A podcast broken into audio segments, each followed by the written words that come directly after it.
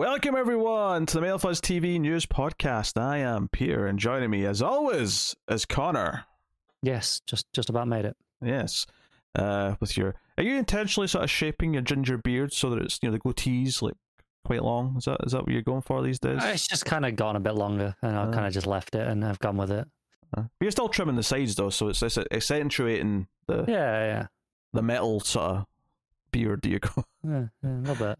Uh, but yes, welcome everyone. This is a TV podcast. We get together, we talk about pilots, cancellations, renewals, all that sort of stuff, uh, and just see what generally what's going on in the TV world. And there is a reasonable amount of things Yeah, this week. Stuff. There's uh, it's not actually stuff that's all interesting to us, but there's definitely some earth-shattering shifts. Have I seen these? Oh, it's earth-shattering. I don't know if it, if, if it has completely passed me by because it's not necessarily of interest to us, oh, or if it's or if you're wildly exaggerating the word earth shattering. oh, it's earth-shattering. You'll be shaken to your core when we get to a certain story on here. Mhm. shaken to your core. So we'll get into everything. I'll just say, uh, Last of Us aired early this week because of the Super Bowl. Aired on Friday, so my review for episode five is already up. Uh, so just in case you didn't realize it was already out, you can go go watch Last of Us episode five. I haven't watched episode four yet. Um, people might be able to tell by all the, the, the boxes behind me. I'm in the process of moving. Uh, Oh, really? I means- thought I thought you were in the process of just hoarding fries. honestly, there are worse things you could do in life. yeah, fries are good. Everyone agrees on that. Sure, yes. But um, it's meant that I haven't actually got anywhere to sit in the in the living room right now because there's just boxes kind of everywhere, and I kind of want to watch it on the big TV. I don't want to watch it on the. I mean, okay, my monitor is respectable enough. Don't get me wrong, and it's larger than the, most people's monitors is, Thirty-two inches, I assume. Yeah. Yeah. Which is still larger than average. But yeah, you know, I've got I've got a nice fancy, you know, OLED TV out in the other room. Why would I not want to watch it on that? Hmm. Yeah, I'm watching everything on my monitor just now. My TV died, so That sucks. yeah. So I'm just kind of Yeah. slumming it for a bit. Yeah, but see, no, if, if you got no other choice, it's like, oh, well, this is what you got, right? But when when you've got the better option, you know, 10 Yeah. feet in the other direction, Yeah. like, yeah. Oh well, let's get into the news, shall we? There's uh, plenty to talk about. Uh, much smaller list of renewals and cancellations this week, though. I guess to finish with that that heavy season where everything's been renewed or cancelled over a couple of week period. So uh, starting off, The Peripheral has been renewed for season two at Amazon. This is the Lisa Joy show starring Chloe Grace Moretz, uh, which launched in October. Uh, it It's kind of, one adapted from something, right? I mean, you could say that. I mean, no, no, but like the, the, the author was someone notable, like in the. in Oh the role. sure, yeah, but I mean, I feel like you could probably say that about anything that's made these days, and you'd probably be right. But This was a more of a classic, I think. mm, yeah, like but classic author anyway. But this is the Lisa Joy show. Um, I never actually saw this one. It kind of snuck out. Uh, and I think it was right around when I was away for a week, so it just kind of like passed me by. But uh, this is getting a season two at Amazon, so uh, good stuff. Yeah. I I didn't hear a lot of necessarily good things by it. I didn't hear a lot of bad things. I just didn't hear a lot about it in general, to be honest. I didn't just hear any Oh. buzz. Okay, it's a William Gibson novel, who's Hmm. like one of the founders of cyberpunk as a genre. So that's why I kind of recognize, you know, someone notable. Mm, Okay, okay. Uh, and then also interesting save here. Uh, so last week we talked about Uncoupled being cancelled by Netflix after one season. Showtime have swooped in and picked it up for a season two. Okay, uh, sure. So once upon a time we had uh, Netflix saving all these cancelled shows. Now now we have other people saving Netflix E-, Everyone cancelled else shows. gets to, to be the good guy, and hey, hey, hey, look at those scummy bastards canceling your favorite shows. charging for password sharing, putting their prices up, all that sort of nonsense. Uh, so we all saw the cat do it. We all saw the cat in the He- background. See, the, the problem with the boxes is they don't quite fit in the gap there to have two rows, and the door, do, like, there's not enough space for him to open the door on his own anymore. anymore. Ah, I see, I see. So uh, I have to actually pay attention now. Hmm. And then our one cancellation this week is Avenue Five at HBO after two seasons has uh been cancelled. That one sucks a little bit. I was really looking forward to actually checking that out at some point because to an Iannucci comedy, and everything I heard about it sounded great. Uh, people seem to love it. But notably, you didn't yet, and maybe that didn't help. Uh, that's because, I mean, one, you know full well my viewings would have no impact whatsoever on HBO's decision. It might. Maybe Sky would be like, "Here's more money." No, no, they wouldn't. No, no, they just would not. That's just that's just a fact, and you know it. And two, I, barely have the time to watch anything now. okay. Okay. So it's all that cat parenting that's going on. Uh, Yeah, I'd, I spend loads of time doing that. I definitely don't just like throw out a bowl of food once a day. Be like, there you go. once a day. That's a bit on the cruel Well, side. no, no, okay, no. He gets fed twice a day. I just don't do the other one because Paige does it while I'm at work. Oh, okay. All right. All right. I, I'm, I'm not a monster. I'm not starving him. Wouldn't put it past you. Uh, I mean, I thought, thought if I thought I could get away with it. Hmm. Uh, so into premiere dates then we got one for a Netflix show uh, called The Night Agent. This is coming on March 23rd. I've got a description here just to sort of remind everyone what else this is. Uh, so this is created and showran by Shawn Ryan, uh, notably from The Shield, but also SWAT. I didn't know he also did that, but okay. Uh, this is a 10 episode drama, uh, and it's about a low level FBI agent who works in the basement of the White House manning the emergency hotline for American spies that never rings. Then a call comes in from a terrified civilian, Rose Larkin. Peter must protect Rose and work with her un- to uncover the fast moving and dangerous conspiracy that ultimately leads all the way to the Oval Office and threatens the country. Wasn't Bryce Larkin the name of the uh, the, the the spy roommate in Chuck?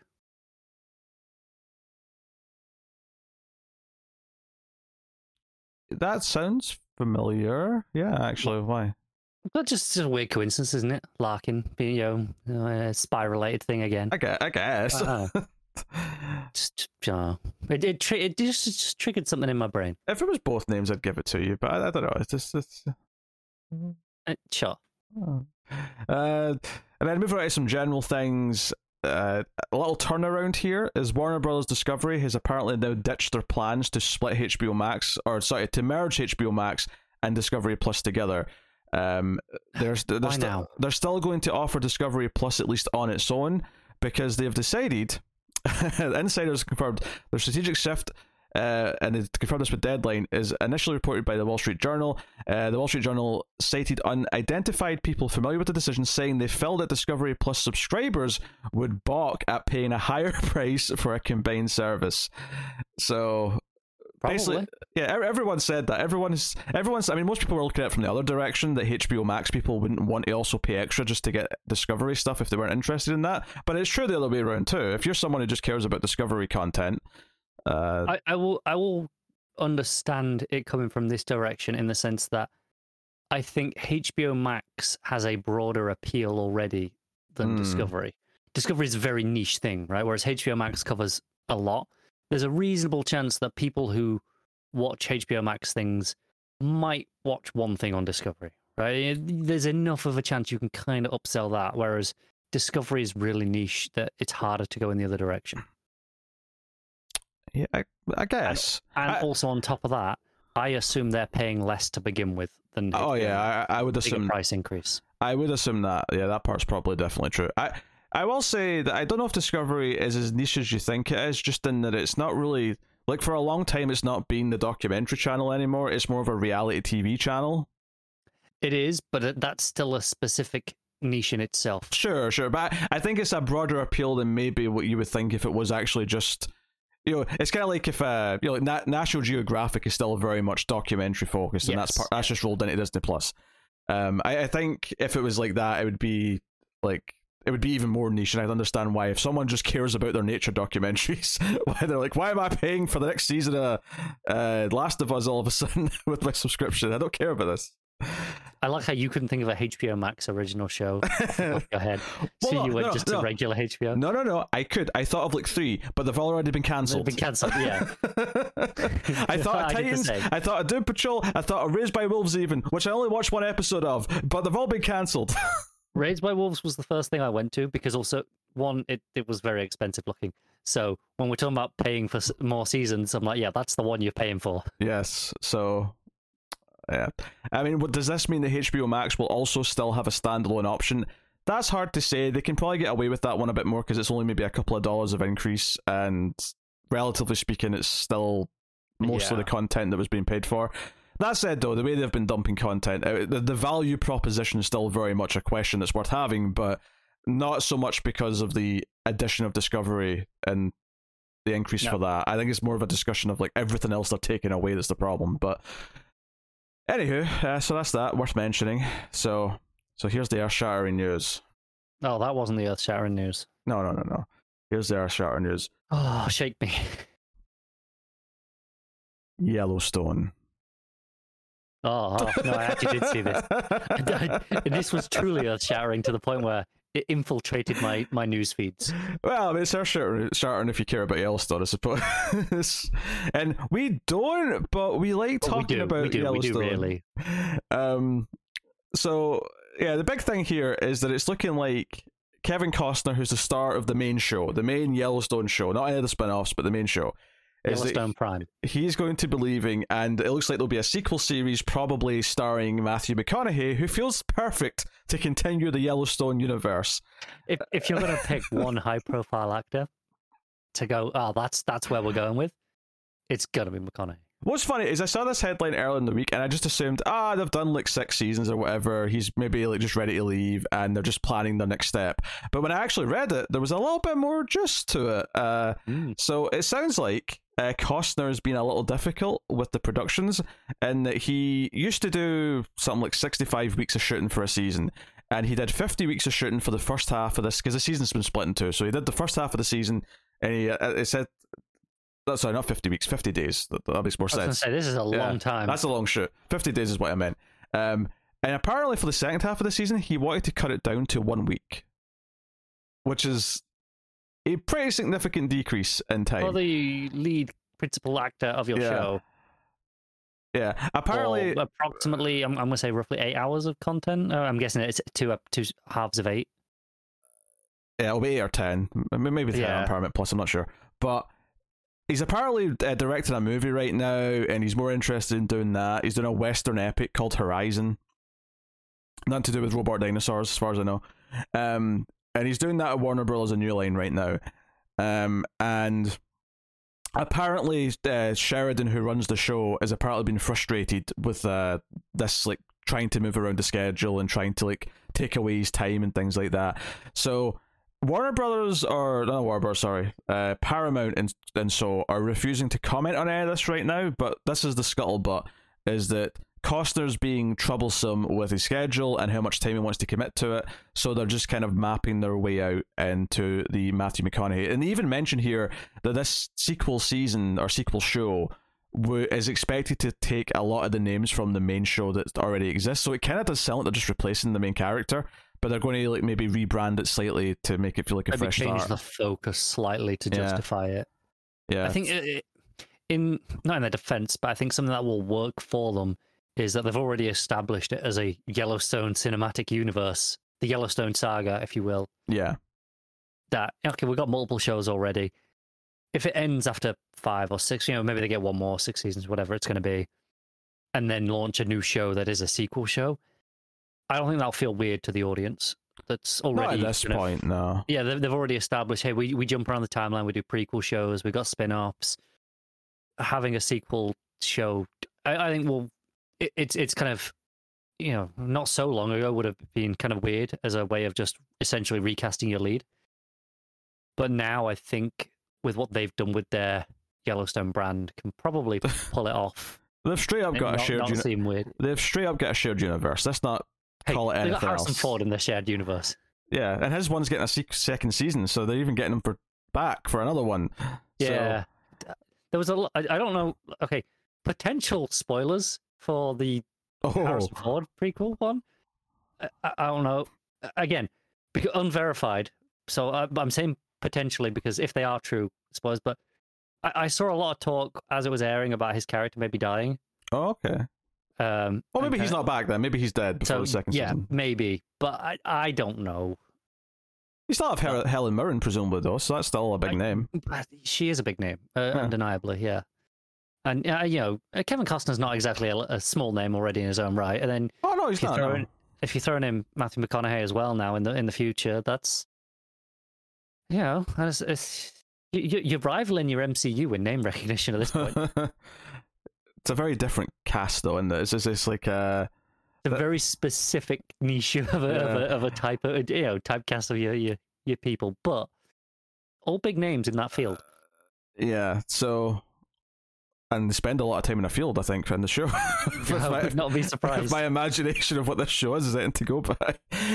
um, yeah, um, I, I kind of want to watch it, but also because oh, well, okay, I kind of want to watch it because I like Sheridan's other works that I've seen, and it sounds like I would enjoy it. But I also want to never ever watch a single minute of this show just so my imagination cannot be sullied.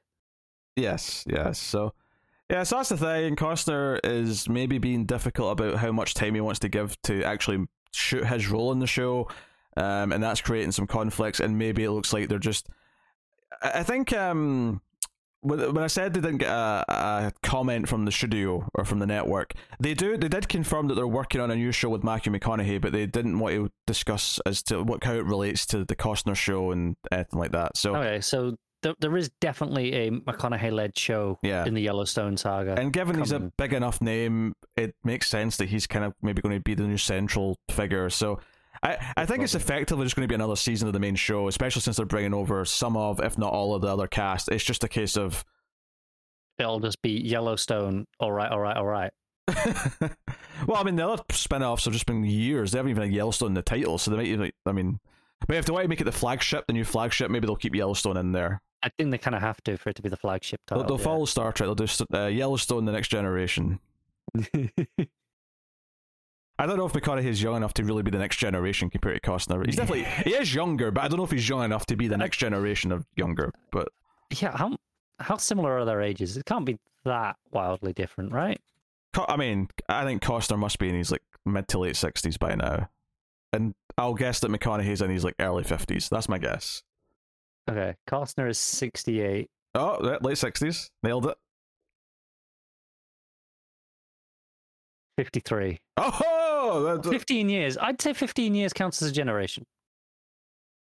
hmm.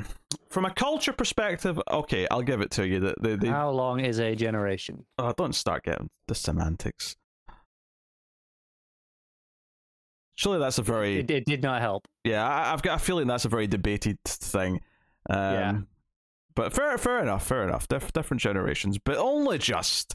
Like, I feel like when you talk about the next generation, you usually think at least like old enough to be the other one's parent, just in the, the context of a, a TV moving forward. It is, but I also like In ter- I mean, in terms of Star Trek, it was more than that. They could be the grandkids of the. it, it is in terms of that sense, but also like, like you say, culturally, it's it's a lot. Sure, like I work with people who are eight, nine years younger than me. Oh yeah, I would I would say a decade's enough to feel. absolutely alien to me. Yeah, yeah. The, the the culture sort of element of it feels like a decade at a time. I would say because you know you all of a sudden like these young kids are like into TikTok and don't even know what a DVD player is. That's it, like, because I've I, there's there's people who are like five years younger than me who it's like, oh no, I, you know, I can get everything is fine with that, and then there's people like seven years younger than me who it's like a different world entirely. It's Mm. crazy. There is definitely times where it shifts more though, because we we've got a few years between us, and I wouldn't say we feel like we're from different generations. We've only got five years between us. Yeah, yeah, that's what I mean. Like I say the the people who are like five years, my difference at work is is like nothing. but like It's only when you get to like seven, eight, like nine that I start feeling that there. okay, yeah. But do you think I would feel the same leap for people who you don't feel a problem with that are a few years younger than you? Probably not actually. Yeah, You're right. So I think I, think there's I'm like a, a shift in terms Yeah. of when it is as opposed to the time. I, I, I think there's like sort of not full shifts, but there's like a sort of like harder shift compared to normal, where Yeah. culture changes a little bit for whatever reason. Um, but no, it's interesting. Anyway, anyway, that's uh, the Yellowstone news. I no, Joe? I am shattered. All right, so we got uh, comedies uh, here. Uh, the headline for this is definitely the fact that there's a new Fawlty Towers coming uh, with John Cleese and his daughter uh, working on it. 40 years plus after the second season of the original Fawlty Towers. Yeah, which Um, I'm, I'm assuming this means nothing to most of our audience because uh, how much this made it to Americans. Yeah, I, I've, it's probably a niche in America. I think it did make it a little bit because it's you know because it's John Cleese. It's got a bit of a connection to Monty Python. I think your your comedy hipsters in the US of a certain age will appreciate Fawlty Towers, but Yeah. a younger audience probably not.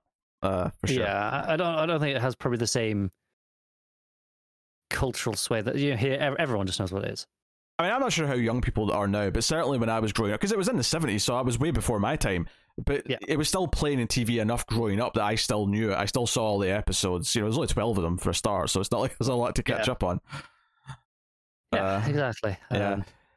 So, very good. John Cleese is kind of a, as of recently, kind of a shitty person from kind of every Well- he makes. Yes, I I assume this is part of your story. Well, I mean, it's notable that when he was doing interviews talking about this, he was given the interview to GB News, which is the, the UK equivalent to Fox News. Yeah, and he's actively saying that it won't be on the BBC like the original was because Mm. he's like, ah, they won't let us get away with the stuff we want to do. We want to offend. We might say things that offend some people, and BBC won't let us, even though. Although he did say in his interview with GB News, again, you know, put some asterisks on that. Yeah. but um, he did say, quote unquote, it won't be an anti woke nightmare, was his wording. Yeah, which I hope not, because I don't know. know, I still, I still like. I'll, again, again, I don't think he's aged particularly well with his opinions. I think but- he's an old out of touch comedian who, like, I, I don't know if he was always leaning to the right or whatever, but like he definitely feels like he is in his old age now. yes, Uh, um, but I'm not gonna let that stop me enjoying Monty Python. yeah, but that's ancient now though, so it doesn't really matter. But it, Yeah.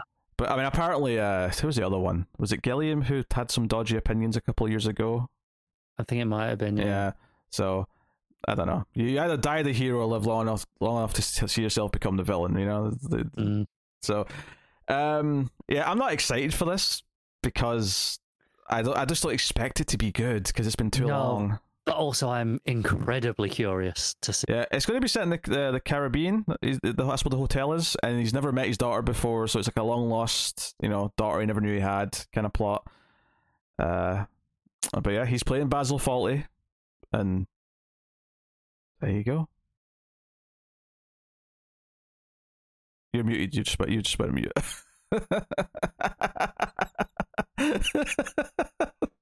oh, he's getting so angry. For the audio listeners at home, he's looking very angry right now, and he's he's mouthing to himself.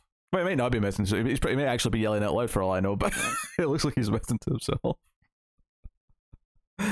Oh wait, no, no, he's not. Okay, he's uh technical.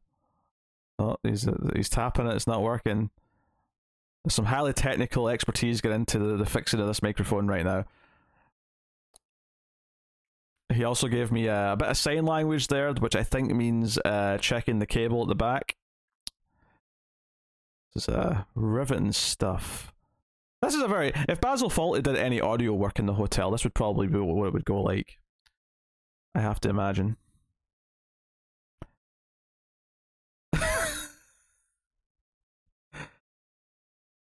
All by myself. Don't wanna be all by myself. I don't know the rest of the lyrics to the song. As funny as it would be to keep going. Um. Oh no, he's uh, he's. Oh, there, oh, I heard something. There. Oh, can you hear me? Yeah, there we go. How? All the things I, I did to fix it, nothing worked, and then nothing, and it just comes back on. Don't touch that.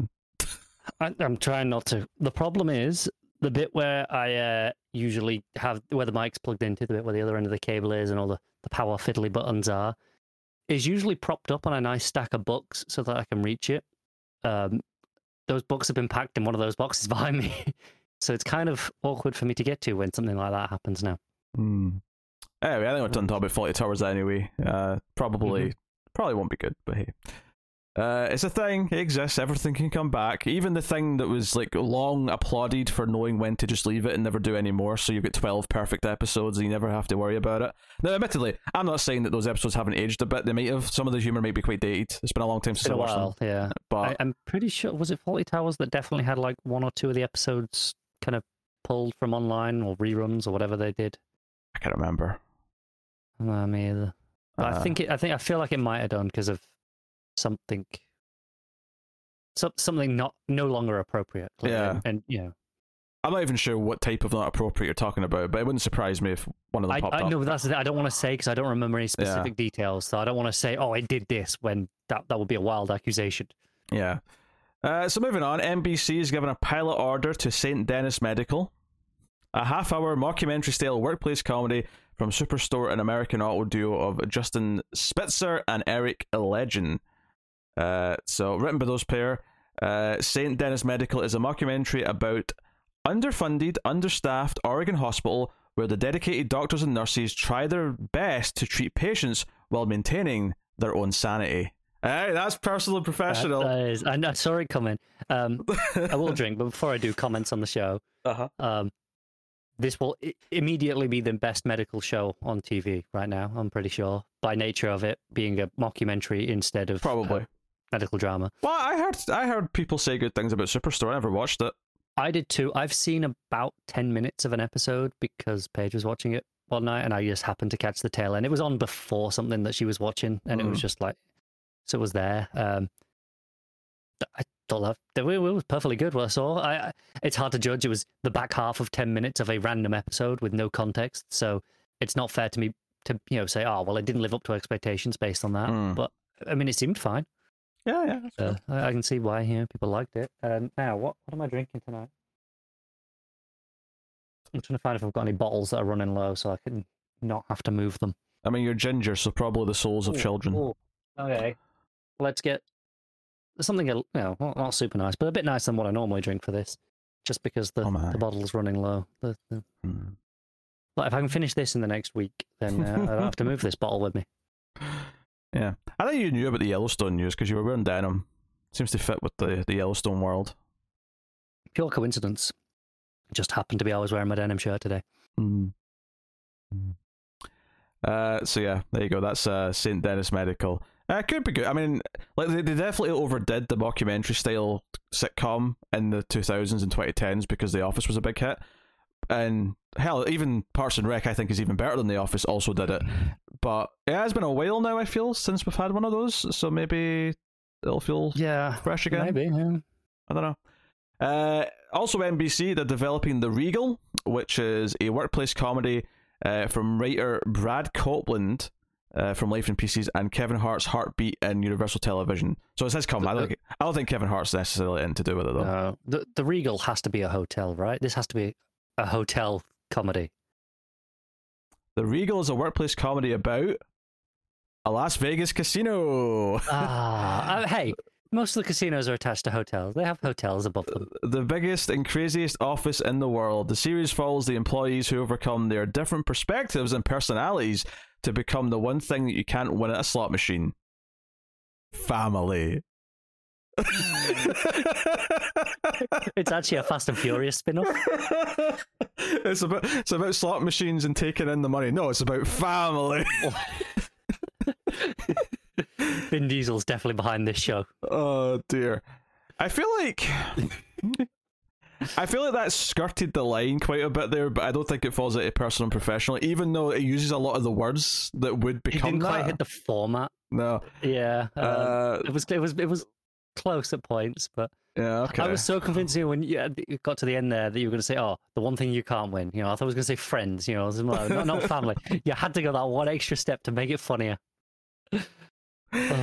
Okay, next up, uh, the Good Place creator Mike Schur has reunited with Ted Danson because I worked with him in the Good Place, of course, uh, to work on The Mole Agent, a new serialized comedy which has uh, hit the premium streaming marketplace.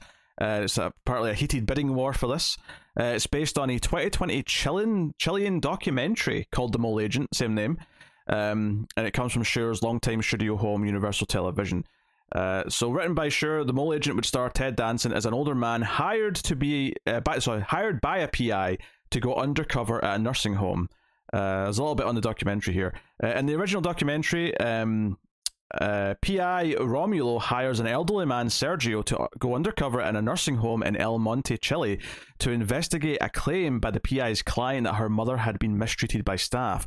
While at the home, the man forges relationships with residents and learns their secrets. Honestly, this didn't need to be based on like a true thing from a documentary, and I would have still thought the premise was fine. But it actually makes it a little interesting that it's actually based on like a real thing where someone went Yeah. undercover at uh, a nursing home. the comedies, right? Yes, it's comedy. Yeah, this is. Yeah, I can see. I can see Ted dancing, like getting to know a bunch of crazy old people, and that being funny. I can as well. Just obviously, you could you could take that premise, and it could be you know either or very easily. Oh yeah, yeah. Uh, Uh, It, do you know what it made me think of? It made me think of Happy Gilmore because Ben Stiller in that movie is like this horrible guy at a nursing home that mistreats all the patients. So I'm imagining, okay. I'm imagining angry mustache Ben Stiller mistreating uh, Adam Sandler's grandmother. that meets Undercover Boss. yes, there you go. Uh, so that sounds fine. Good Place obviously is a good show. I've still not watched the last season, admittedly, but uh, what I've, I've, I've still only watched like half the first season, but it's it's objectively good. So, uh, no, good, good stuff. Uh, so we have a little animated slot here as well. There's two animated Ooh. news stories. My favorite kind. First up, uh, Witches, the Scott Snyder and Jock comic, has been greenlit as an animated series at Amazon Prime. Um, they've ordered an adaptation uh, from Plan B Entertainment, Project 51 Studios, and Amazon Studios. Uh, Witches tells the story of a 17 year old sailor, Rooks. Uh, I said I put a pause in there as if she was a sailor. Her name's Sailor, just to be that clear. Seventy-year-old sailor Rooks, whose family moves to a remote New England town after a tragic accident, only to discover that a burrow of monsters, ancient creatures that prey on the darkest fears and desires. I mean, that's what a monster is. Yes, thanks for that description. Mhm. Lurks beneath the town. Um, obviously, it's a really broad description ultimately, The, but the real question is, will the animation keep the big massive color splotches? I would hope so. Otherwise, why are you doing it animated? Yeah, uh, Because I'll be honest, when I read this was animated, I went, honestly, I would be more interested to see them try to pull this off live action and try and get that atmosphere in the in the show. I agree. I suspect this is coming from them looking at something like Invincible, which has done very Mm. well for them, Oh, possibly, yeah. and and kind of being like, oh, we can. th- There's clearly a market for adult animation, and it, we, we we know that anyway from the comedy side of things. But that ta- you know, this taps into more. Okay, that was still pretty funny, admittedly, Yeah. but like, okay, it's it's that comic book based stuff. This kind of is, uh, you know, another step in that direction. That I'm wondering maybe if that's where they're coming from.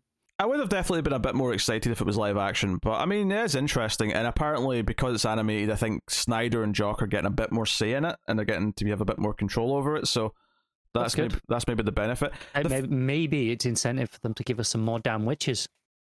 That's the thing. I read like the first three issues, but then it started getting delayed and delayed, and I don't even know how many issues came out. That's Six. that's six. Okay, good We had, to know. we had six issue trade, and I think there was I don't know if it's come out yet or if it's coming out soon.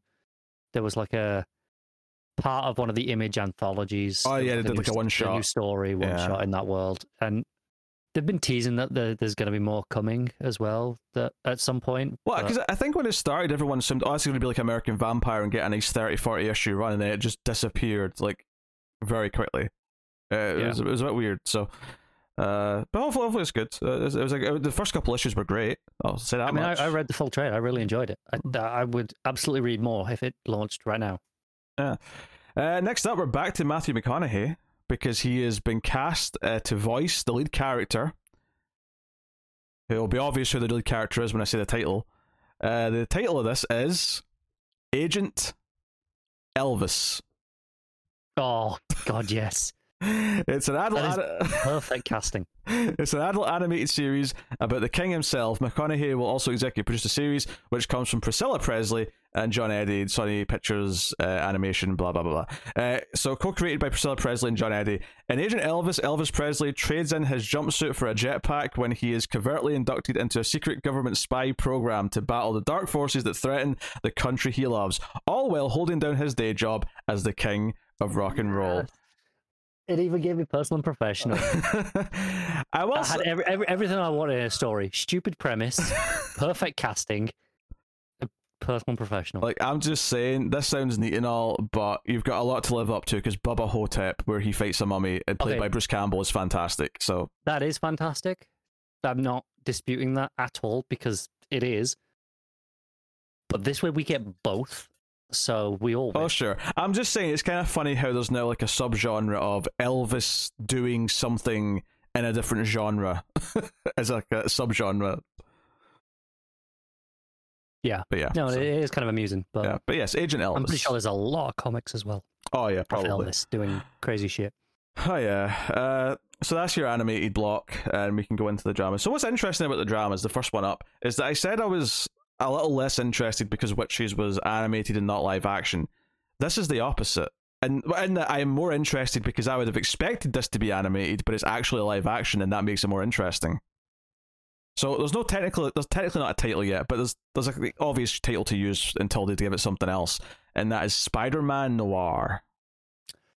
Oh yes, I did see this. Um, that is an interesting thing to choose to adapt. Yeah, yeah. So, um, written and executive produced by uh, Oren Uziel from The Lost City. Apologies if I butchered your name there. Uh, but the Untitled series follows an older, grizzled superhero in 1930s New York City. Uh, a source close to the project tells Deadline that the show is set in its own universe that involves an alternate Spider-Man character who is not Peter Parker, probably the grizzled, uh, you know, hero that I just mentioned. Uh, so Uziel's developing the series with Academy Award winning Spider Man Into the Spider Verse producers Phil Lord and Chris Miller. Uh, so obviously the popularity of the Nicolas Cage version of that character in the movie probably had something to do with this. Um, the Amazon project would be the first live action depiction of Spider Man Noir, uh, the alternate version of Spider Man who emerges in a version of New York City during the Great Depression. In the comics, uh, the version of Peter Parker who's there, and they're saying it's not Peter Parker in this show, but the version of Peter Parker in the comics who's Spider Man Noir is bitten by a spider that's inside a spider go- god idol that gives him powers. So think, uh, Very Indiana Jones style. or even I was thinking even multi Maltese Falcon. Like it's like he's got like the Maltese Yeah. Falcon, and then like the powers coming from that. Uh, so I think the idea that they're doing this live action is fascinating. I'd as well. This is it's exciting because it's it's a ballsy choice. It's different, right? Yeah. It's not. This is not a safe superhero Do you project. know what's so funny is that there was that time, and it was and it was Amy Pascal who was involved, who's producing this as well. Who is like, let's do an Aunt May origin movie. Let's do all these weird like villain spin-offs. This is way more of an exciting and interesting choice to do like a weird Spider-Man project.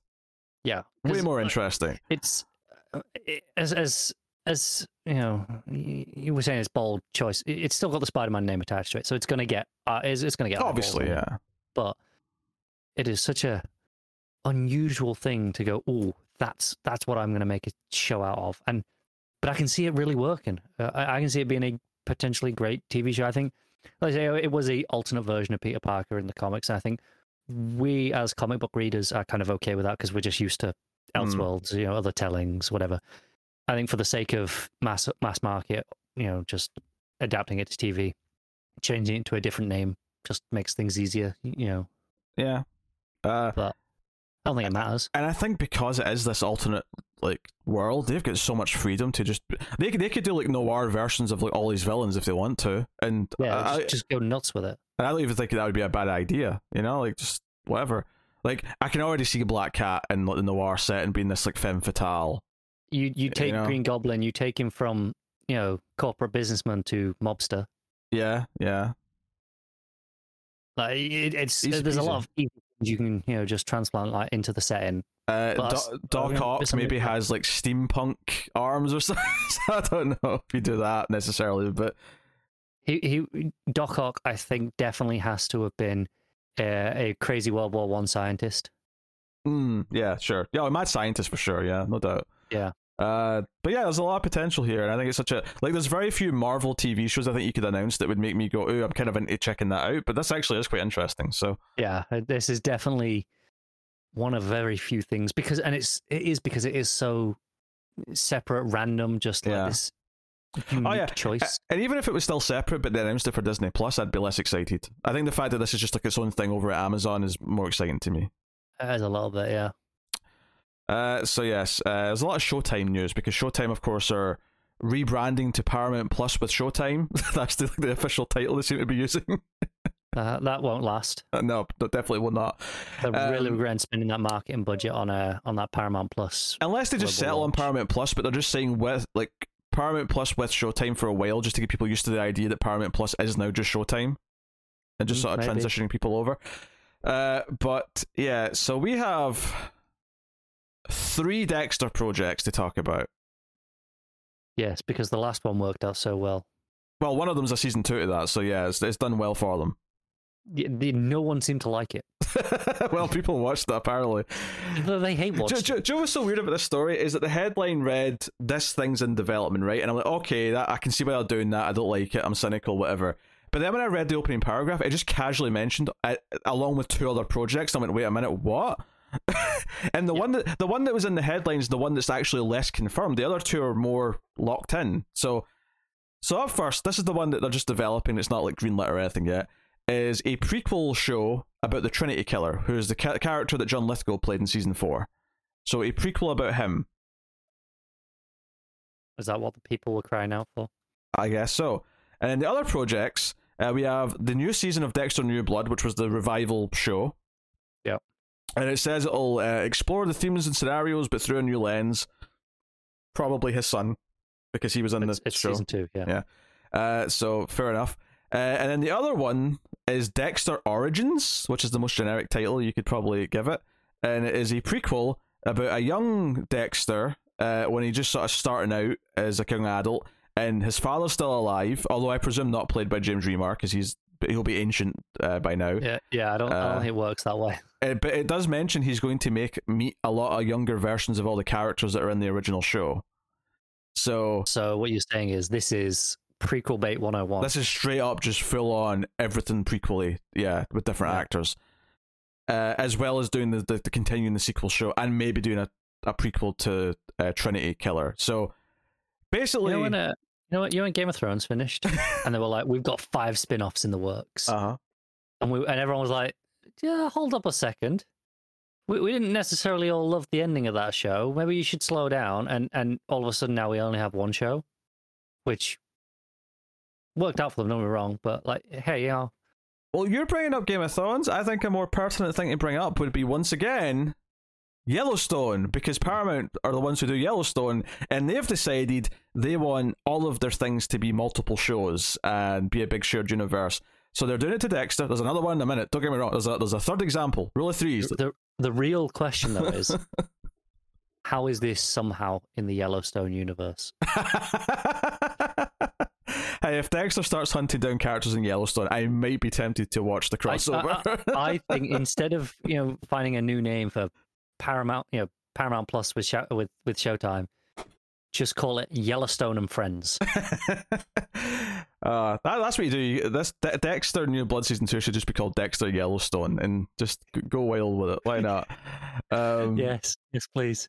So yeah, so it mentions here for the, for Dexter Origins, there's a little description that says set in Miami, the series will begin as Dexter graduates college and joins Miami Metro. So it's not even like he's before he's joined the police. He's joining the police. That's the start of his career in the police force, and probably the start of him being like a full on hunting down serial killers character. So it's just the same as the show, but just earlier. I'm I'm getting um like they- want to recapture Hannibal vibes, like you know like the, the Mm, way could that, see that that. captured people. I could see that. Uh, and his father's alive. That's the big selling point. That's the one big thing that makes it different is that his dad's not dead yet. So different. There's I one know. character. I know, I know. I mean, Dexter got so bad. I watched too much of it as it was. I watched the first episode of the new one because it won the pilot vote, and it was like, I- mean, it wasn't terrible, but it was just like this is just the same again. It's just every season of Dexter's the exact same thing. He gets close to someone, they learn his secret that he hunts down serial killers, and then by the end of the season, they probably have to die because they turn villainous. Um, one or two exceptions where they just left town instead and they weren't villains, but that was it was the same every season. One person learns and has to deal with accepting the fact that he's a serial killer. That was the same every season. It was it was rinse and repeat, and it got very rep- rep- repetitious. Yep. So uh, I cannot endorse or give a shit about uh, any more Dexter. So there you go. Unless it's a Dexter Yellowstone crossover. Maybe in that case, I'll be mildly curious. Yeah, you, you know you want to see it. mildly curious. Uh, I no doubt I'll end up seeing the pilots for any of these shows that happen because of the patrons will make me. But that's it. Uh, all right. So the other thing that Showtime want to milk and do lots of. Uh, have you heard of their show Billions? Literally never.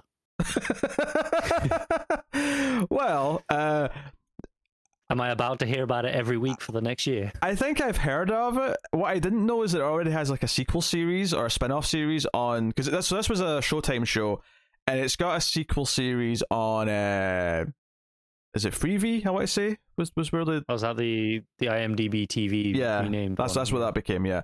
Uh, so they made like a sequel series um that that went to The that. sign of quality content. yeah. Right. So anyway so chris mccarthy who who's who made it um or no sorry chris mccarthy who has been speaking about a franchise strategy at showtime since he took over the network a few months ago.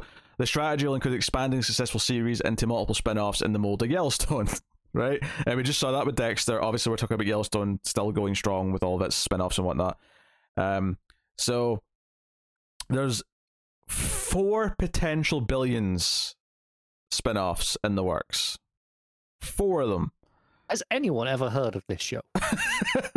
They're gonna they're gonna throw four new shows at it. so yes, um, from series co-creators Brian Koppelman and David Levien, uh, Showtime would not confirm the plan, but McCarthy did in an interview with the Wall Street Journal. So he's just talking, he's running his mouth. Showtime aren't happy probably, uh, but he's revealed four projects uh, that are all yeah. So here's a description of the four of them. So the first one is called Billions Miami. These are all working titles, by the way, for all these. Uh, They're definitely gonna end up just calling it Billions Miami. uh, right. A new installment set in the world of private aviation where the clientele believe the rules of society, government, and gravity don't apply to them. Amidst the wealth, nightlife, contraband, and cryptocurrency that pulses through that city. Uh, Koppelman and Levien are already writing uh, the project. The cryptocurrency was dead already. You're like a year too late on this one. Uh, the second show in development is Billions London. Uh, and there's not much said about this. It just says another iteration set across the pond, operating in the world of UK finance.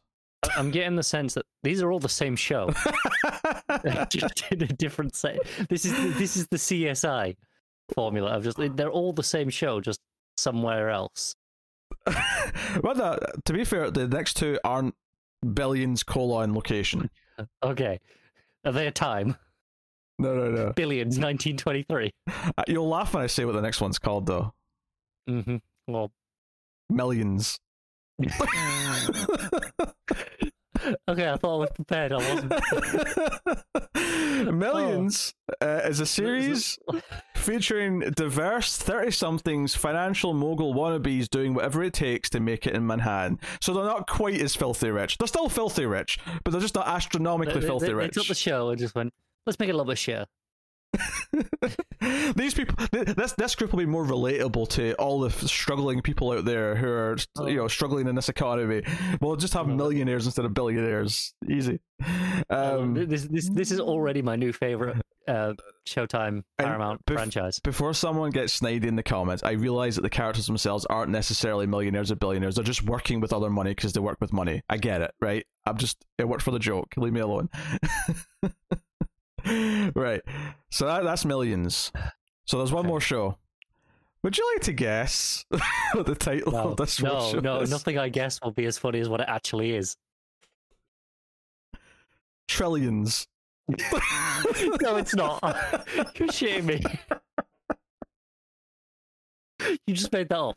no. Yes, you did. No. You made it up. no. This is a bit. None of this story is real. Trillions is a drama based on fictional stories of the richest people in the world, titans of mm-hmm. industry living all over the country but coming into contact and conflict with one another. I, I don't believe this is real. I'm need to Google this. yeah, it's real. No, no, it can't Billions be. spin offs at Paramount Plus slash Showtime. That's a thing. Oh my god, you're right. Millions and trillions. Oh my god, the main show is coming up to season seven.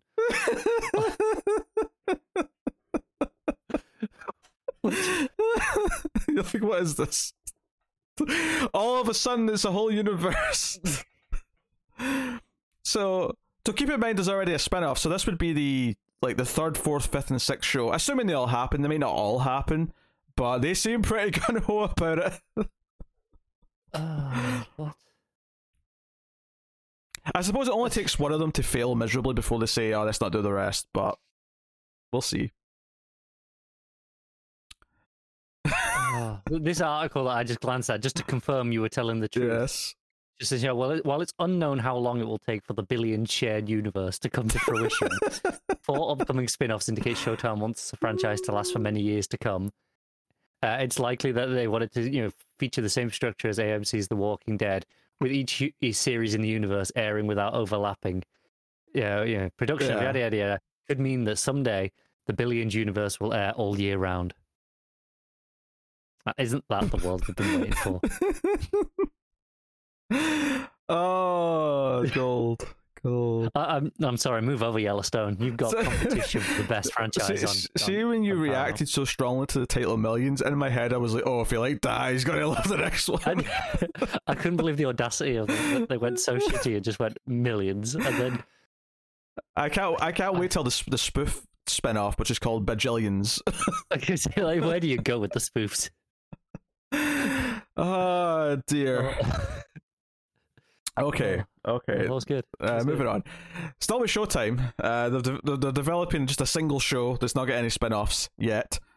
so they're developing a straight to series, or sorry, they've given a straight to series order, I should say, not developing, it's further than that. Uh, it's called The Department, also a working title. Uh, it's based on an acclaimed French espionage political thriller called uh, The Bureau.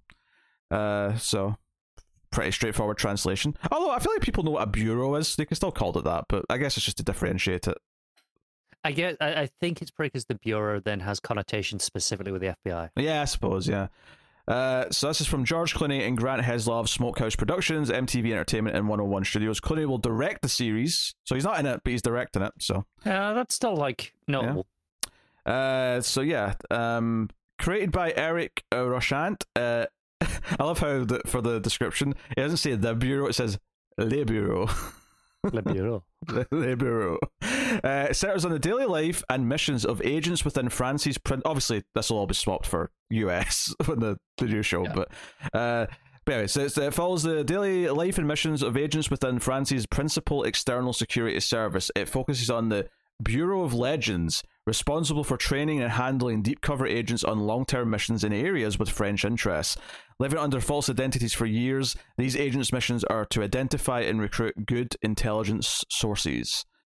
So I can maybe see the idea that you're following like people who are undercover, like the Americans, for a long time and waiting for them to like, you know, Do do you follow the individuals like that, or do you follow like the office of the bureau, kind of dealing with okay, setting up the identities, Yeah. dealing with them coming out of you know uh, various various people, obviously. Maybe both. Maybe because maybe you'll sort of like okay, like one of our agents is about to become relevant, so we'll find out they've already been living somewhere for five years and they've got a whole We'll cover. see a bit of that, yeah. Uh, I, I could see. Um, I'm not like thrilled at any of this, but like it's the sort of thing that maybe if it is well directed and there's got a bit of meat to it. Yeah, I don't know. Has Clooney done much directing work? I, I assume he has if he's getting Oh, the yeah. to kind of just do a show. I've not watched any of it though. He's directed at least a couple of movies. Uh, That's not surprising given yeah, you know who he is. yeah. I want to say he might have directed The Descendants, which he was in as well, and I think he maybe was it Good Night and Good Luck he did. I can't remember, but uh, he's directed a couple of movies. Uh, so yeah, that's that. Uh, so oh god. The next, this is not Showtime anymore. But the next, the next story I've got here starts with this: says expanding TV universes is the hottest trend right now. Oh God. so I assume you have heard, probably not seen any of, but you've heard of Bosch. Yes. Yes, this is Amazon's. This is actually yeah. this is probably their first kind of long running show that actually survived for like several Uh, seasons. yeah, it got like some like mild awards, acclaim Yeah, points, yeah. right? Uh, so yeah. Oh, you know what? I was mixing something up with this story from before. Uh, remember when I said Millions already had a spin off on Freevee? That's this. That's not that. So it doesn't make the oh, mil- oh, So no billions. Sorry, Is it Billions? Let's- uh, don't you dare undersell the billions universe. so Billions doesn't already have a spin-off. Billions has the one show and it's getting the four potential spin-offs. Go from zero to five, one to five. Yes. In, Yes. yeah. Sorry, sorry. I was, I was like, honestly, the fact that there was like three stories with like slates of multiple spin-offs. I, I'm sorry, I mixed two of them up, but this is the one that's already got a spin-off on Freevee, which makes more sense because it's Amazon, that, you know, that are tied to that. Uh, Yeah. But uh, that's called Bosch Legacy. Is the second show that's on Freevee. Ah, right. Standard classic subtitle in that. Yeah. So so yeah, right. So this is based on the best-selling uh, work of uh, Michael Connolly, and they're developing two new shows in the Bosch universe uh, at Amazon. The first one is the Untitled J. Edgar project, which follows Harry Bosch's former partner, Detective Jerry Edgar, uh, who is tapped for undercover FBI missions in Little Haiti, Miami. Uh, in this glamorous city, he is forced to balance his new life with the gritty underbelly of the city while being chased by his mysterious past. Uh, mysterious past as well? God damn it, that's that's a double drink. That was the first one. That's personal professional, isn't it? Balancing his new life. Oh, working yeah, there right. Yeah, yeah, you're right. Yeah, balancing his new life. Absolutely. Yeah. Double drink for uh, one of the Bosch spin offs. The Boschning hits. uh, Jamie Hector, who starred opposite Titus uh, uh, Welliver and the original Bosch series, is in talks to reprise his role in the offshoot as well. Uh, so, Man, So- this week's episode has really helped me get through this bottle. so that's the first one. So that, that's a, that's a that's a main character from Bosch who's getting his own show right in Miami. So it's kind of the Frasier treatment. He's moving to a new city. I assume it's a new city for him anyway, and he's uh going to get his own story there. So that's that. The second one is called, or right now it's the Untitled Renee uh, Ballard project. Centers around a character that has not appeared in any of the Bosch shows yet. Uh, Detective Renee Ballard, who is tasked with running the LAPD's new cold case division. Beyond simply investigating unsolved crimes, Renee is dedicated to bringing credibility to the department and justice to the community. Having learned from her retired ally and mentor Harry Bosch, so she's got a connection to the main character from the show. I have to somehow. Uh, Renee does things her way, solving cases in unconventional ways while navigating the politics of being a woman on the rise in the LAPD. So, yeah. Uh, everyone's into. I mean, and we know that Amazon. You know, we just last week we were making fun of them for their Tomb Raider shared universe plans. So everyone wants to do this. Everyone's trying to do their shared.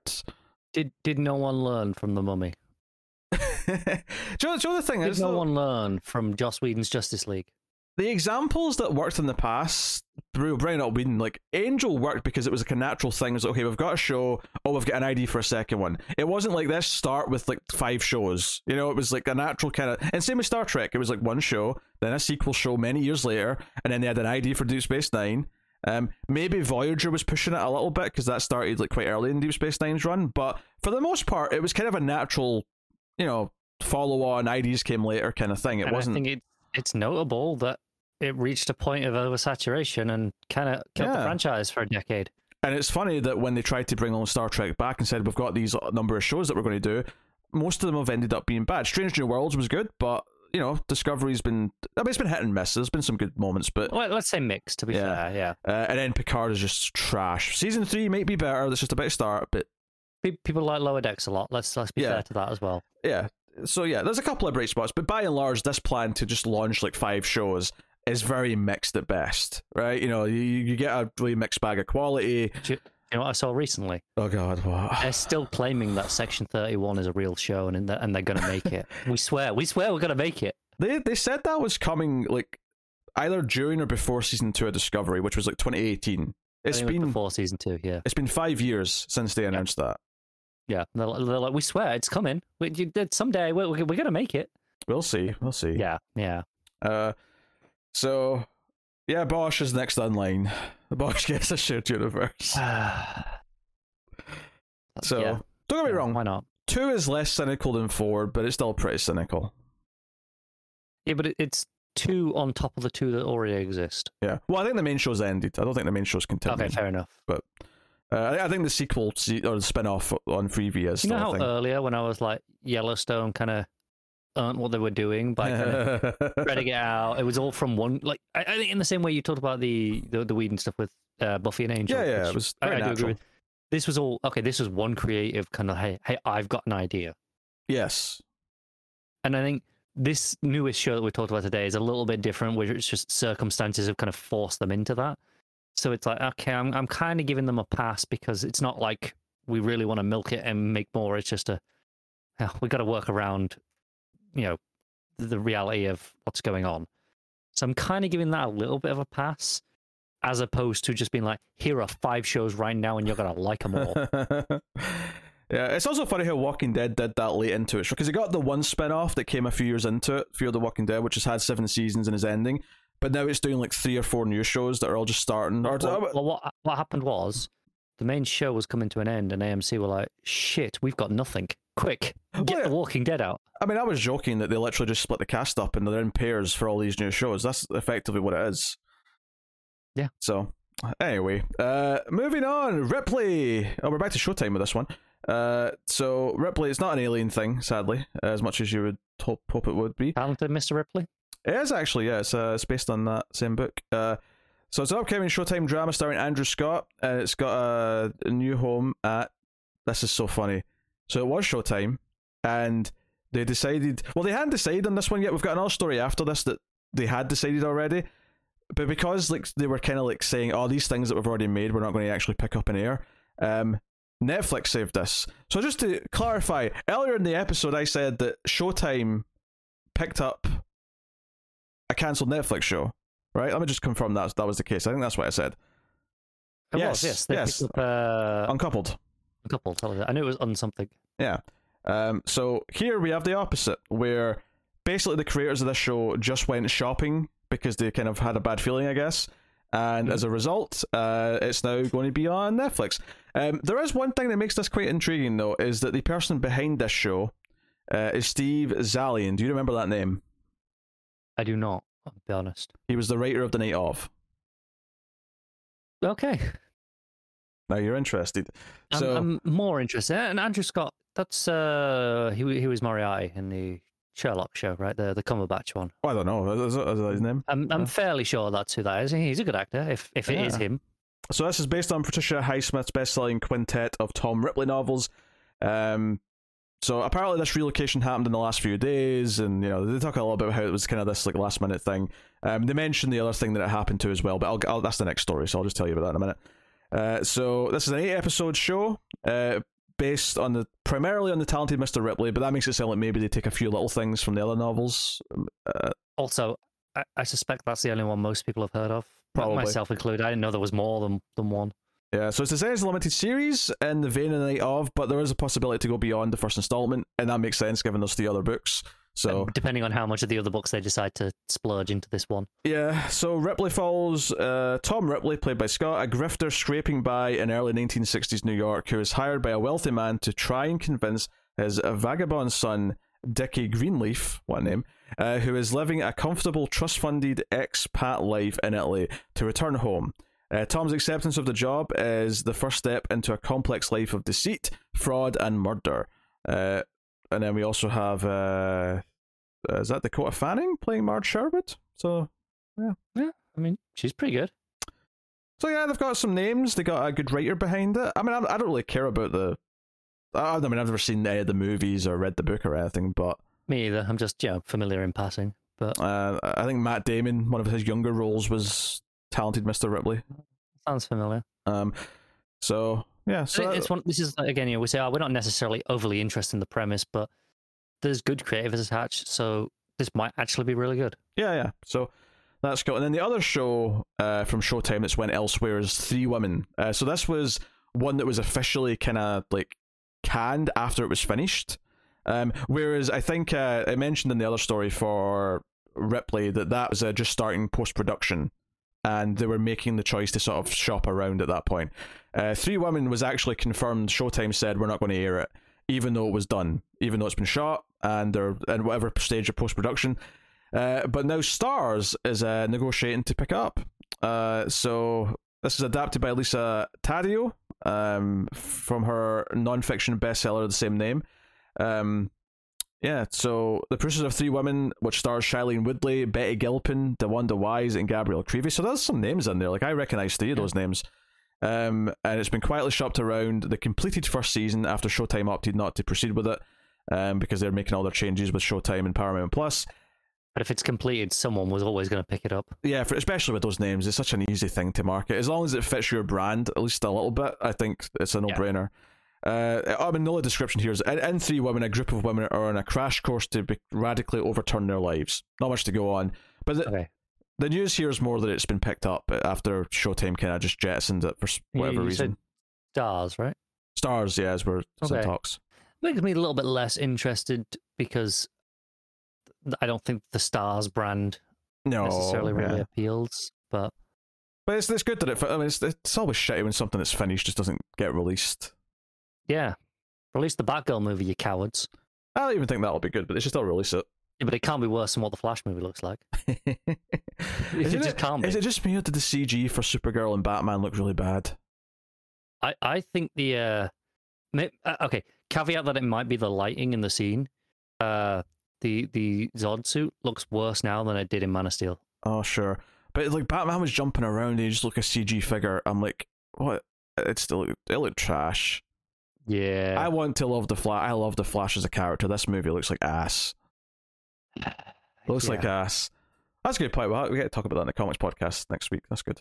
something something just to dig into. Uh, but yeah. So we'll move on then, shall we? That's uh three women. HBO is developing a series adaptation of a non-fiction book called Empty Mansions about a wealthy recluse. Uh, so Warner Brothers uh, is developing it uh, with the ticket filmmaker Edo Fluke, um, and Atonement in Darkest Hour director Joe Wright, who will direct the pilot if it gets uh, picked up. The story follows uh, Clark, an elderly, fabulously wealthy recluse who is hospitalized for a number of seemingly minor ailments, and a series of events that set into motion regarding her fortune and an unsigned will. So, everyone wants the recluse's money or something, seemingly. Uh, yeah. Sounds like the setup to every murder mystery. yeah. Uh, uh, next up, we have uh, Patricia Cornwell's Kay Scarpetta book series um, are on their way to possibly being a TV show um, with Nicole Kidman in the title role and Jamie Lee Curtis in a supporting role. So that's big casting there. That, that is notable names. Yeah. Uh, so, yeah, Kidman executive producing through her Blossom Films, and Curtis is producing through her Comet Pictures. Everyone's got their own production thing now. Uh, so they have them for a while. yeah, but I just I, like I, they keep mentioning new ones that I didn't know about. So there's there's just an infinite amount. Like they all have their own, It, it's clearly just a a way of making more like money. a legal re- a legal requirement as well. I'm assuming for them to have like a, they're a company, right? I, I assume there's some like guild requirements or something. I don't know if it's. Uh, I mean, I'm sure you can still. I think it's more to do with getting money for being a producer, but to be a producer, they have to have a producer label, and I think Yeah, that's that's what I mean. Like, yeah. like they have to have it through a company. I think it- yeah, it's nothing to do with their acting paycheck, but I think it's just so they get the double paycheck Yes. and presumably more royalties if it does well. I wonder if it's a legal thing or if it's a like a producers guild thing where it's like, hey, no, no, we we uh, we establish that these are the rules you follow. It has to be company as opposed to an individual. it all comes down to just what to be um like get a second paid for it oh, basically. Hundred percent. Yeah. I mean, obviously there are there are some projects where you can tell it's someone who's very heavily involved. It's like you know they're, they're coming passionate at it top it. down. Yeah. Where you go, okay, no, that's not just for the paycheck. You're actually producing that because that's your thing. But most of them, it's it's the money. Yeah. Yeah, it's just here's an extra paycheck because you're also a producer. Yeah. So, yeah, so it's apparently nearing a two season straight to series order at Prime. It's not happened quite yet, but that's what it's looking like it's going to get. Uh, so it's not even just a limited series, which is kind of impressive with that cast. Uh, so two eight, eight episode seasons is the is the expectation. Uh, Kidman's character Kay Scarpetta is a brilliant forensic pathologist inspired by former Virginia Chief Medical Examiner Marcella Farinelli Fierro, who uses forensic technology to solve crimes. Curtis will play Kay's f- uh, flightly sister Dorothy, who is the mother of Lucy Farinelli, who is a recurring character in the books. That's interesting. that The uh, the niece character is named after the real person, which is probably just like a, a nod to her. But nice little like yeah, thing. Yeah. Yeah. It's So like, it's not uh, a lot to go on. on premise wise, but obviously with those names, it's kind of hard to ignore it. It'll definitely have high profile marketing, so we'll closer to the time we'll Yeah. be able to get a firmer grasp on whether or not that's for us or not with trailers because they'll be everywhere. Yes, uh, but the question is, is will there be a scene where Nicole Kidman goes to an AMC theater to watch a movie? Maybe. Do you even get that reference? You know what I'm talking about? Not off the top of my head, no. All right, so I actually knew this before I visited and saw it for myself, but AMC theaters in the US, they've got this like ever since they came back from the pandemic and lockdown, they've had this ad where Nicole Kidman like walks into the movie theater and she's talking about the magic of movies, and she sits down and she's watching clips of different films, and she turns and says, "AMC, we make movies better," and it's become kind of like a running like joke on the internet where. There was like a TikTok video or something going around of a guy who stood up and saluted while while she was while Nicole Kidman I definitely saw that quote in, in this past week in regards to AMC's dynamic pricing. Oh yeah, yeah, yeah. I saw a lot, a bunch of bullshit, but that's that's another yeah. topic. But Yeah, I actually, yeah. I saw it because I went to one when I was there, and I was like, oh, uh, the Nicole Kidman thing. They're still playing it, so they've been playing that for a while. It's no Kevin Bacon. It's been over a decade. Let it go. It's gone. It's not coming back. And the funny thing is, he still does ads for EE, the same company. They're just not tied to the movie chains anymore. Yeah. But yeah, tho- those days are long gone. I, I remember all the Orange Wednesdays ads. You know, those were a big part of the, the, the We- teenage years. over this. Uh, Yeah. That, that's something you know, we were talking about the, the generational shift. Oh yeah, yeah. Just a few years O- younger Orange. Wednesdays? Oh no, they have no idea what you're talking about. that is like, um, you'll probably get this. The, they, someone mentioned they had a car insurance with Sheila's wheels, oh yeah, I could pick and I went, "Oh, I didn't know you were a woman," as a joke because that their whole shtick at the time was they only sold car insurance to women, or if they maybe they didn't at first, but it was like uh significantly cheaper to women than it was to men. Oh yeah, I remember the ads. I think. Yeah. there was a whole song, right? And it, it was it was like three women, three Aussie women in a pink car singing a song. It was like everywhere at the time. None of them knew what I was talking about. Not one of them. I was like, oh my god. Yeah. it, it was it was depressing. Um, but on the other end, you know what a coaxial cable is, so you've got I, I'm winning in life, really. yeah. Yeah. Uh, so yeah, there you go. That's uh, I mean, there's no title specifically yet, but the book series is uh, Kay Scarpetta as the character that the book series is all about. So I, I see them I'll giving see it. them A, just call it Scarpetta. they could call it that. I can also see them just coming up with a title that fits. They could maybe depending on what the individual titles of the books are. Maybe one of them Yeah. works nicely. Uh oh, everything can come back because Spartacus creator Steven DeKnight is uh, expanding the franchise with a new series in development at Starz. Uh, he's going to serve as showrunner and executive produce. Uh, it's untitled right now, but you know, Stars sequel basically. Uh, and it actually just says here the next chapter will explore uncharted territory and new journeys of the original series' iconic characters. So it's just a revival series basically. Yeah, this is a little bit more interesting in a sense that while this like had like three seasons, technically they were all standalone. Like at least Mm. one of them was a prequel season. So it being a sequel is somewhat notable. Like, like you say, yes, it's a revival, but it's a sequel series as opposed to another spin-off or se- or prequel like it had already done. And it only had four seasons or three seasons before, so Three, it's I not think, yeah. yeah. So it's not like it's like super like oversaturated And and I it's been think like they were pretty short seasons as well. Yeah. I'm sure like one of them at least was on like six episodes. So, yeah, in the aftermath of the defeat of Spartacus and his rebel army in the series finale, spoilers, I guess, uh, the I new mean, drama. will- Spoilers for history. the new drama will depict a new tale of treachery, deceit, and blood unfolding beneath the foreboding shadow of Rome. So, yeah, just just more. It's a sequel show. It is shocking to me that I've never watched Spartacus, given that I'm pretty into that genre of stuff. Yeah, there's a lot of nudity in it. That's the only thing I knew. When it was on, people talked about how everyone was doing full frontal on it. That's That all was old school, old school Starz, though, right? That's that's kind of what Yeah. they made the brand on.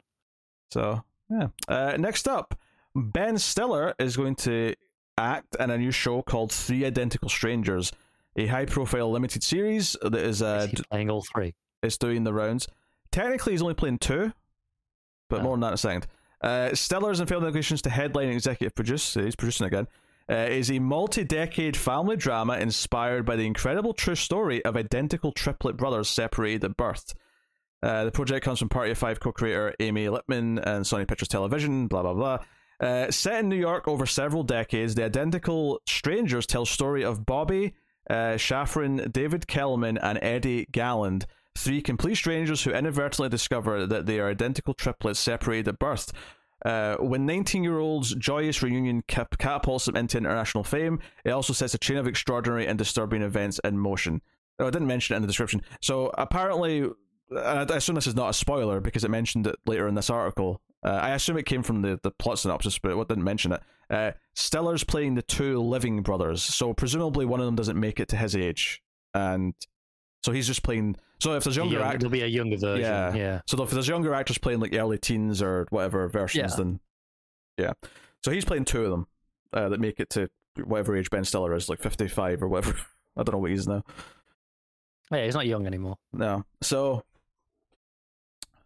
yeah, yeah. Okay. I, I think he's he's he's an actor that obviously has done a lot of shit, Yes, but I do not think he's a bad actor. I think he is very capable of doing great roles. I do think he's a better director than as an actor, though. Shockingly, which is I agree, yeah interesting. But, but I do think he, you know, in the in the right role, he can be a great Yeah. actor, and and I think something like this fits his more serious side of, of being able to pull off an interesting role. And I think you know having two roles to play. I, I think what I get, I like what I'm interested in here is that there's no indication from this if this is going to like be comedic or if this is going to be like more serious.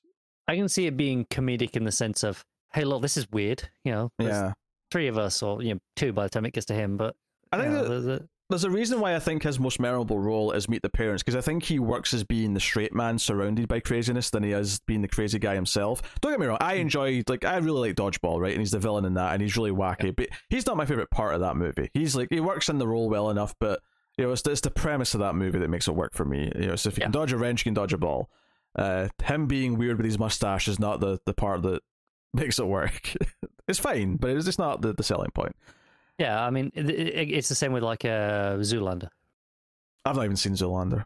Oh, honestly, I recommend it. I think it's I think it's pretty fun. I don't think it's like the best movie ever, but it's worth a watch. But did you But again, see? he's, he's, But did you see Zoolander two? I did not because I, I'm. I value my time. He says, sitting here doing this. This is that's just valuable time. What are you talking about? I mean, compared to Zoolander 2, I, I just assume, yes. Do you not remember the laughs we shared over billions and trillions and millions? Let's not forget Billions London. Uh, and and Bosch, the second reckoning. Yes. Boshing. Uh, all right, next up, Tier One is this next show. It's a military thriller novel series. It's obviously been adapted to a TV show. Otherwise, why would we be talking about it? I'll just throw a random bit of book news in. Uh, the you, book might, you might do, just spice things up. The book collection, uh, which follows the adventures of an elite Navy SEAL, written by Brian Andrews and Jeff Wilson, has been optioned by the Cross Brothers for series adaptation. Uh, it's the latest book to be optioned by the or from the Blackstone Publishing, an Oregon-based company uh, that hired former Miramax executive Brendan Deneen, which this is all not even that important. Uh, so Tier One, which features six published books, a new one, Dempsey, which is the name of it, is coming out in February, and an eighth is June 2024. So there's already six books done, seventh's about to come out, eighth is already planned. So it's doing well apparently. Uh, so it follows John Dempsey. Trained. They got to the seventh book before one was called his name. That's interesting. Uh, Or do they all follow him, or do they follow different characters? And, and this is just, it's, it's only Dempsey that follows Dempsey. Uh, the way it's phrased, like, so a new one, Dempsey's coming out in February 21st, and then an 8th June 2024 follows Dempsey. So at least those two follow him. Oh, That phrasing. Yeah. Uh, the other six, maybe, maybe not. But anyway, it follows John Dempsey. Uh, trained to fight as a Navy SEAL, groomed to think as a spy, Dempsey is more than a door kicker, more than a tactician, more than an assassin. He is the leader of America's most elite task force of special operators. Tier 1 is his story. So I assume it's all him. And the saga of the courageous men and women he serves with Outside the Wire, where every mission is denied and the only only the best of the best can persevere. This is the most generic sounding shit I have ever read. So, what I'm what I'm picturing right now is, uh, are you vaguely at all familiar with with Jack Reacher? I watched the first episode of it. Right. So you know how like his past is that military Mm. stuff. I'm I'm picturing this is Jack Reacher, but when he's still the military guy, a- as Ah, opposed to afterwards. That The- that is exactly what this sounds like to me. The best of the best of the best, sir. Yeah. That's, that's a Men in Black reference for anyone who didn't uh, get that. Uh, so on to our last story of the week. Final, final story. Uh, Netflix has given a series order to a show called The Madness, a conspiracy thriller starring Emmy winner Colman Domingo. Uh, the eight episode limited series hails from Sheridan Entertainment via its first look with Netflix, uh, and creator and co-showrunner Stephen Belber. And uh, yeah, so in The Madness, media pundit Muncie Daniels must favour his innocence and his life after he stumbles upon a murder deep in the Poconos woods.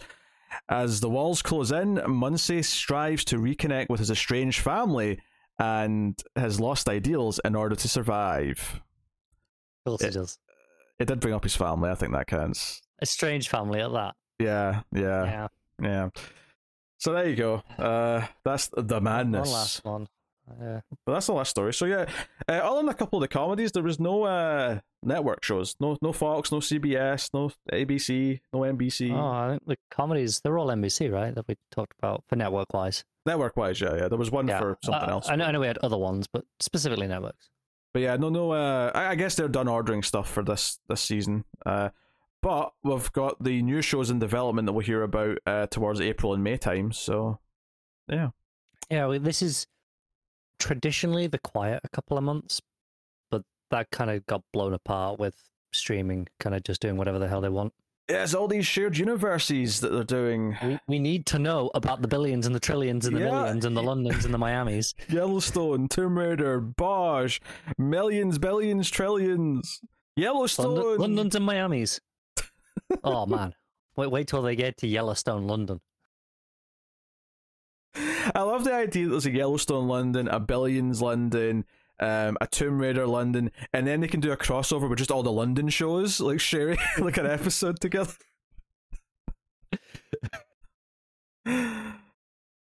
You know, because how there's that Chicago universe where there's like Chicago Fire, Chicago Cops, whatever. Uh, you're but you're muted again, by the way. Um. Yeah, well, we're wrapping up the show. It's a good time for it. Uh, this has been your TV news for the week. Um, and just just a little thing here. You'll notice at the start of the show, I didn't say almost cancelled. Uh, TV news. Um, I mean, Carter's shaking his head. He didn't notice.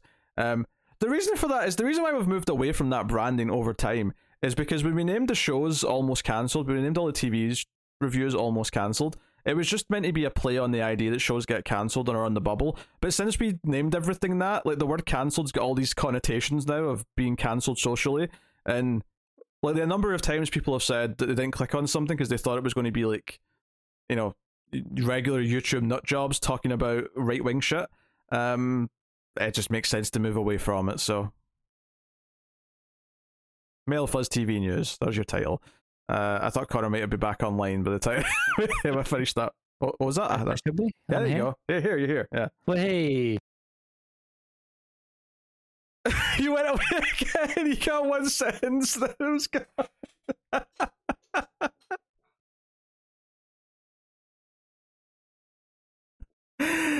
Oh well, that's been the show. Thank you very much for joining us, everyone. Uh, you know, let us know what you thought of any of the news stories in the comments below. You can like and subscribe, and of course, you can support all the content. We can go to patreon.com slash TV and support us over there, uh, and get some bonuses for your trouble, especially for all the movie shows we do over at Mailfuzz Movies. Uh, check out all those podcasts we review uh, sci-fi movies on the Ace, horror movies on Screams After Midnight, and then movie franchises and like just sort of batches of like different subgenres on the Collector's Cut.